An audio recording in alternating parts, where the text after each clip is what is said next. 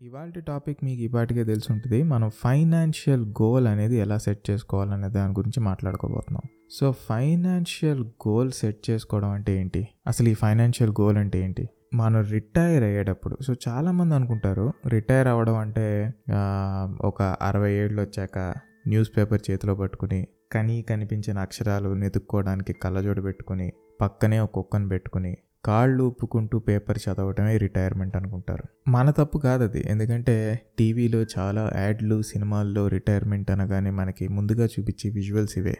So మనం రిటైర్మెంట్ని చాలా రాంగ్గా అర్థం చేసుకున్నామని ఇటీవలే నాకు కొన్ని ఫైనాన్షియల్ మేనేజ్మెంట్ బుక్స్ చదివాక అర్థమైంది. సో మామూలుగా రిటైర్మెంట్ అంటే ఏంటి? రిటైర్మెంట్ అనేది ఎవరైనా తీసుకోవచ్చు. దానికి అరవై ఏళ్ళు వచ్చాక తీసుకోవాలి యాభై ఏళ్ళు వచ్చాక తీసుకోవాలి నలభై ఏళ్ళు వచ్చాక తీసుకోవాలన్న మైండ్ సెట్ నుంచి ముందు మనం బయటికి రావాలి. సో రిటైర్మెంట్ అంటే ఏంటి? ఫస్ట్ ఆఫ్ ఆల్ నువ్వు ఎప్పుడు రిటైర్ అవ్వగలుగుతావు? మనం ఎప్పుడు రిటైర్ అవ్వగలుగుతాం అంటే మనకి ఫైనాన్షియల్ ఫ్రీడమ్ ఉన్నప్పుడు. అంతే కదా? వెరీ సింపుల్ సో దీని గురించి కొంచెం డీప్గా వెళ్తే ఫైనాన్షియల్ ఫ్రీడమ్ అంటే ఏంటి? When your life is not dependent on pay check to pay check then you have attained financial freedom అంటే నెల జీతం బ్యాంక్ అకౌంట్లో పడకపోతే నీకు ఆ పూట గడవదు అన్న సిచ్యువేషన్ ఉంటే మనం ఇంకా ఫైనాన్షియల్ ఫ్రీడమ్ని అటైన్ అవ్వలేదని అర్థం. సో బేసిక్గా ఈ రోజుల్లో ఒకప్పుడు అంటే గవర్నమెంట్ ఆఫీసులు గవర్నమెంట్ ఉద్యోగాలు స్లో పేస్డ్ లైఫ్ ఉండడం వల్ల జనాలు యాభై ఏళ్ళకి రిటైర్ అవ్వడం చాలా కామన్గా చూసేవాళ్ళం. కానీ ఈ మధ్యన మీరు కరెక్ట్గా ప్లాన్ చేసుకుంటే thirty five years or forty ఇయర్స్కి హ్యాపీగా రిటైర్ అయిపోవచ్చు.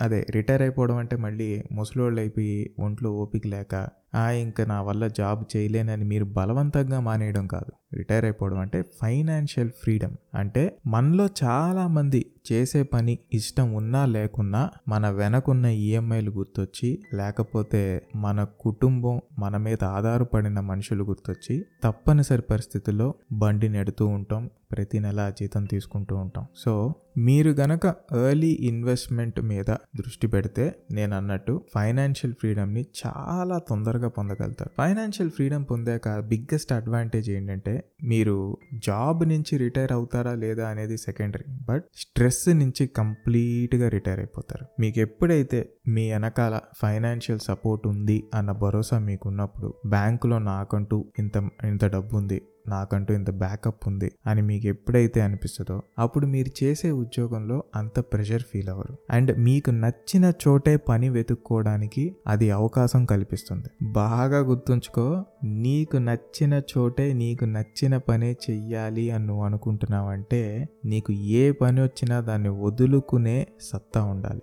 అలా వదులుకునే సత్తా ఉండాలి అంటే నీ వెనక ఒక బ్యాకప్ ఉండాలి. ఆ backup is nothing but financial freedom అది గనక లేకపోతే అదే ఫైనాన్స్ కోసం నీకు నువ్వు చేసే పనిలో ఇంట్రెస్ట్ ఉందా లేదా? నీకు ఆ జాబ్ నచ్చుతుందా లేదా? ఇవన్నీ సెకండరీ. నెల చివరికి జీతం పడుతుందా లేదా అనేది మాత్రమే ప్రైమరీ. సో మీ ఫైనాన్షియల్ గోల్ పట్ల మీకు ఒక క్లారిటీ రావడానికి చెప్పిన మాటలే ఇవన్నీ. సో ఈ కాన్సెప్ట్ని దృష్టిలో ఉంచుకుని ఈ కొత్త రిటైర్మెంట్ పద్ధతిని దృష్టిలో ఉంచుకుని మీ ఫైనాన్షియల్ గోల్ని సెట్ చేసుకోండి. మళ్ళీ చెప్తున్నా రిటైర్మెంట్ ఇస్ ఫైనాన్షియల్ ఫ్రీడమ్. నువ్వు ముప్పై ఏళ్ళలో రిటైర్ అయ్యి హోటల్ పెట్టుకుంటావా? లేదా నలభై ఏళ్ళలో రిటైర్ అయ్యి సింగర్ అవుతావా? అనేది నీ చేతిలో ఉంటుంది. నీ ప్రొఫెషన్ నీ ప్యాషన్ అన్నీ ఎంచుకునే టైము తీరిక ఓపిక అన్నీ ఉన్నప్పుడు నువ్వు రిటైర్ అయితే నీ లైఫ్ నువ్వు ఎంజాయ్ చేస్తావు. అదే అరవై ఏళ్ళలో రిటైర్ అయ్యి నీ చేతి నిండా డబ్బున్నా దాన్ని అనుభవించే సత్తా నీలో ఉండదు.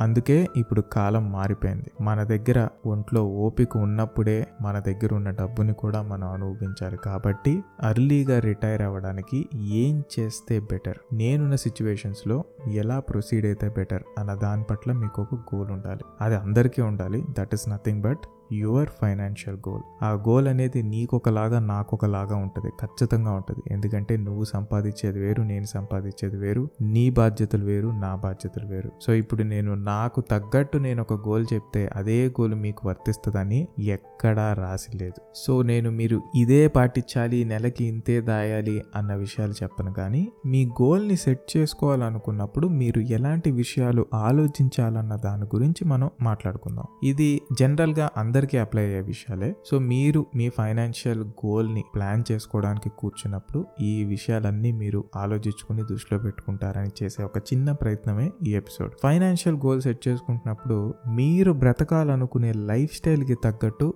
ఒక అమౌంట్ అనుకోవాలి. ఏంటి? ఒక అమౌంట్ అది కోటి రూపాయలు అవనివ్వండి రెండు కోట్లు అవనివ్వండి మూడు కోట్లు ఐదు కోట్లు పది కోట్లు ఎంతైనా కానీ నువ్వు బతకాలనుకునే లైఫ్ స్టైల్ని బట్టే ఆ అమౌంట్ కూడా డిసైడ్ అవుద్ది. నాకేం వద్దు నేను హిమాలయస్లో వెళ్ళి నేచర్లో బతకాలనుకుంటున్న వాడికి ఐదు కోట్లు అవసరం లేదు. చక్కగా మా ఊర్లో ఉండి వ్యవసాయం చేసుకుంటా పంటలు పండించుకుంటా పండిన దాన్ని తింటా అనుకునే వాళ్ళకి కోట్లు కోట్ల ఆస్తులు అవసరం లేదు. ఎకరం భూమి ఉంటే చాలు. అలాగే నేను సిటీలో ఉండాలనుకుంటున్నా ఒక విల్లా కొనాలనుకుంటున్నా నా విల్లా పార్కింగ్లో ఒక బెంచ్ కార్ ఉండాలి దాన్ని తుడవడానికి డ్రైవర్ ఉండాలి ఇంటి చుట్టూ నలుగురు పనోళ్ళు ఉండాలి నేను కాళ్ళు కింద పెట్టే లోపు చెప్పులు రెడీగా ఉండాలి అన్న ఆలోచనలు ఉన్నా కూడా తప్పేం లేదు. సో ఇప్పుడు నేను చెప్పిన ఎగ్జాంపుల్స్ని బట్టి మీరు ఏ కేటగిరీలో ఉన్నారో మీకు ఏ టైప్ ఆఫ్ లైఫ్ స్టైల్ మీ సెకండ్ హాఫ్ ఆఫ్ లైఫ్ ఏ టైప్ ఆఫ్ లైఫ్ స్టైల్ గడపాలనుకుంటున్నారో మీకు ఆల్రెడీ ఒక పిక్చర్ వచ్చి ఉంటుంది కదా. సో ఆ పిక్చర్కి ఎంత డబ్బు కావాలి అన్నది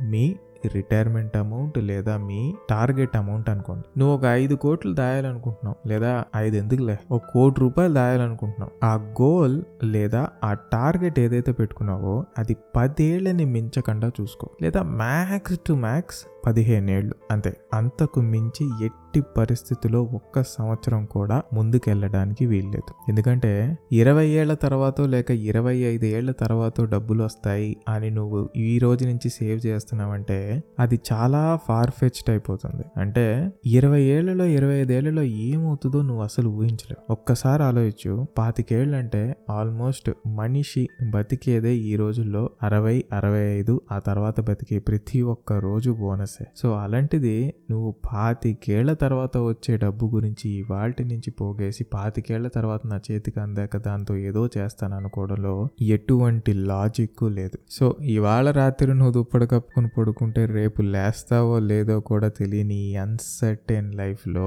పాతికేళ్ళ తర్వాత రాబోయే డబ్బు గురించిన ఫైనాన్షియల్ ప్లానింగ్ చేస్తున్నావంటే ఒక్కసారి నువ్వు ఆలోచించాల్సిన పని ఎంతైనా ఉంది. సో నేను ఎందుకు చెప్తున్నా అంటే లైఫ్ ఎంత అన్సర్టైన్ అనేది మీరంతా ఇటీవలే చాలా ఎగ్జాంపుల్స్ చూసాం మనం. సో దాని గురించి డిస్కస్ చేసుకోవాల్సిన అవసరం లేదు. అండ్ బయట పరిస్థితి ఎలా ఉందో కూడా మనందరికీ తెలుసు. సో ఇక్కడ చాలా స్కీమ్లు ఉన్నాయి మన దగ్గర పదిహేను ఏళ్ళకి మీకు ఇంత డబ్బు మీ చేతికి ఇస్తాం ఇరవై ఐదేళ్ళకి మీ డబ్బు ఇంత మీ చేతికి ఇస్తాం అని చాలా స్కీముల్లో మనల్ని ఇరికించాలని ప్రయత్నిస్తారు. బ్యాంకు వాళ్ళు కావచ్చు ఏజెంట్లు కావచ్చు. సో వాళ్ళందరినీ ఒకటే అడగండి. పాతికేళ్ళ తర్వాత నువ్వు నాకు ఇంత ఎక్స్ అమౌంట్ ఇస్తానంటున్నావు. కానీ పాతికేళ్ళ తర్వాత ఆ ఎక్స్ అమౌంట్ ఒక వాల్యూ నిజంగానే ఇవాళ ఆ ఎక్స్ అమౌంట్కి ఉన్నంత వాల్యూ ఉంటుందా లేదా అని మీరు ఒక్క ప్రశ్న వేశారంటే వాళ్ళ దగ్గర మళ్ళీ సమాధానం ఉండదు. ఇలాగా ఎన్నో ప్లాన్ ప్లాన్లు ఎన్నో స్కీములు ఉన్నాయి. సో అవన్నిట్లో మీరు ఇన్వెస్ట్ చేసే ముందు ఒకసారి ఆలోచించుకోండి. ఎందుకంటే అలాంటి వాటిలో మీరు కనుక ఇన్వెస్ట్ చేస్తే మేబీ మీరు అనుకున్న ఫైనాన్షియల్ గోల్ని రీచ్ అవ్వలేకపోవచ్చు. అండ్ మీరు కట్టే డబ్బు ఎటు పోతుందో కూడా అర్థం కాకుండా కట్టుకుంటూ వెళ్తారు. సో ముందుగా ఒక అమౌంట్ అనుకోవాలి. ఆ అమౌంట్ని మీరు కనుక రీచ్ అవ్వాలి అంటే అంటే ఫర్ ఎగ్జాంపుల్ కోటి రూపాయలు మీరు పదేళ్ళలో దాయాలనుకున్నారు. సో కోటి రూపాయలు నేను పదేళ్ళలో దాయాలనుకుంటున్నానంటే నా డబ్బుని ఎక్కడ ఇన్వెస్ట్ చేయాలి? ఎక్కడ ఇన్వెస్ట్ చేస్తే నాకు ఎంత రిటర్న్స్ వస్తుంది ఉన్నాయి. సో ప్రతి సంవత్సరం నేను ఇన్వెస్ట్ చేసిన డబ్బు ఎంత పిల్లలను పెడుతుంది? పిల్లలు పెట్టడం అంటే అదే. ఇంట్రెస్ట్. మన డబ్బు ఎప్పుడు మనం ఎక్కడ పెడితే డబల్ అవుతుంది అన్న దాని గురించి ఆలోచించాలి. ఎందుకంటే వంద రూపాయలు మీరు మీ జేబులో పెట్టుకుని పదేళ్ళ తర్వాత తీస్తే అది వంద రూపాయలు మాత్రమే. కానీ అదే వంద రూపాయలని మీరు సరైన చోట గనక ఇన్వెస్ట్ చేస్తే ఆ వంద రూపాయలు రెట్టింపు అవ్వచ్చు లేదా మూడింతలు అవ్వచ్చు. కరెంట్ జనరేషన్లో ఎక్కువ శాతం అందరూ వేటి మీద ఇన్వెస్ట్ చేస్తున్నారా అని ఒక సర్వే తీస్తే అందులో ఎక్కువ శాతం current youth is investing into mutual funds అని తేలింది. మ్యూచువల్ ఫండ్స్లో రకరకాల కేటగిరీలు ఉన్నాయి. ఒకటి హై రిస్క్ కేటగిరీ ఉంటుంది. అందులో రిస్క్ ఎక్కువ ఉంటుంది. అలాగే రిటర్న్స్ కూడా ఎక్కువ ఉంటాయి. అండ్లో రిస్క్ మీడియం రిస్క్ అని రకరకాల కేటగిరీస్ ఉంటాయి. సో మీ రిస్క్ యాపిటైట్ని బట్టి మీరు ఎంత రిస్క్ చేయగలుగుతారు అన్న దాన్ని బట్టి మీరు ఒక మంచి సరైన మ్యూచువల్ ఫండ్ని ఎంచుకుని అందులో ఇన్వెస్ట్ చేయడం స్టార్ట్ చేయొచ్చు. మ్యూచువల్ ఫండ్లో అవగాహన లేని వాళ్ళకి స్టాక్ ఎక్స్చేంజెస్లో కూడా ఇన్వెస్ట్ చేయొచ్చు. స్టాక్స్ కొనడం అంటే జూదం కాదు. మీరు ఏం కొంటున్నారో తెలియకుండా ఇది కొంటే రేపననాడు ఇది పెరిగిపోద్ది అని కళ్ళు మూసుకుని కొంటుని జూదం అంటారు. కానీ మీరు ఏం కొంటున్నారు ఎలాంటి కంపెనీ కొంటున్నారు అన్న దాన్ని ఇన్వెస్టిగేట్ చేసి స్టడీ చేసి కొంటే అది జూదం కాదు. అలానే ఈ మధ్యనే ఇటీవల చాలా భూమిలోకి వస్తున్న మరో investment option crypto currency crypto currency అనేది highly volatile highly risky and అంతే రివార్డ్స్ ఇస్తుంది కూడా. క్రిప్టో కరెన్సీ మీద ఎక్కువ ఇన్వెస్ట్ చేయమని నేనైతే సజెస్ట్ చేయను.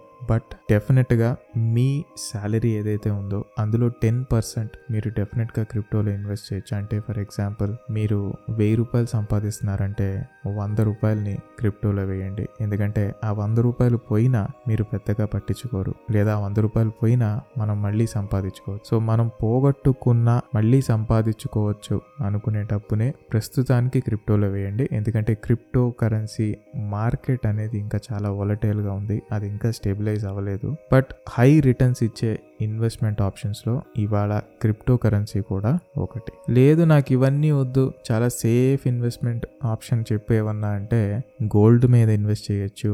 లేదా అంతకన్నా ద బెస్ట్ ఇన్వెస్ట్మెంట్ ల్యాండ్ మీద ఇన్వెస్ట్ చేయండి. అదే రియల్ ఎస్టేట్. సో భూమి మీద ఇన్వెస్ట్ చేయడం అనేది ఎప్పటికైనా ద బెస్ట్ ఇన్వెస్ట్మెంట్. సో ఇలాగా మన దగ్గర చాలా ఇన్వెస్ట్మెంట్ ఆప్షన్స్ ఉన్నాయి. అందులో మీరు మీ గోల్ని అచీవ్ అవ్వాలంటే ఏ ఆప్షన్ చూస్ చేసుకోవాలి? ఏ ఆప్షన్ చూస్ చేసుకుంటే నేను నా ఫైనాన్షియల్ గోల్ని రీచ్ అవ్వగలుగుతాను అనేది ఒక్కసారి స్టడీ చేసి ఒక డిసిషన్ తీసుకోండి. ఇవన్నీ నేను ఎందుకు చెప్తున్నా అంటే చాలామంది ఈ రోజుకి ట్రెడిషనల్ పద్ధతికే చిక్కుకుపోయారు. బ్యాంక్ వాళ్ళు ఇచ్చే పాలసీలు ఏజెంట్లు అమ్మే పాలసీలు లేకపోతే బ్యాంకులో ఎఫ్డీలు వేయటం. ఇలాంటి ట్రెడిషనల్ సేవింగ్ ఇన్స్ట్రుమెంట్స్కే చాలామంది చిక్కుకుపోయారు.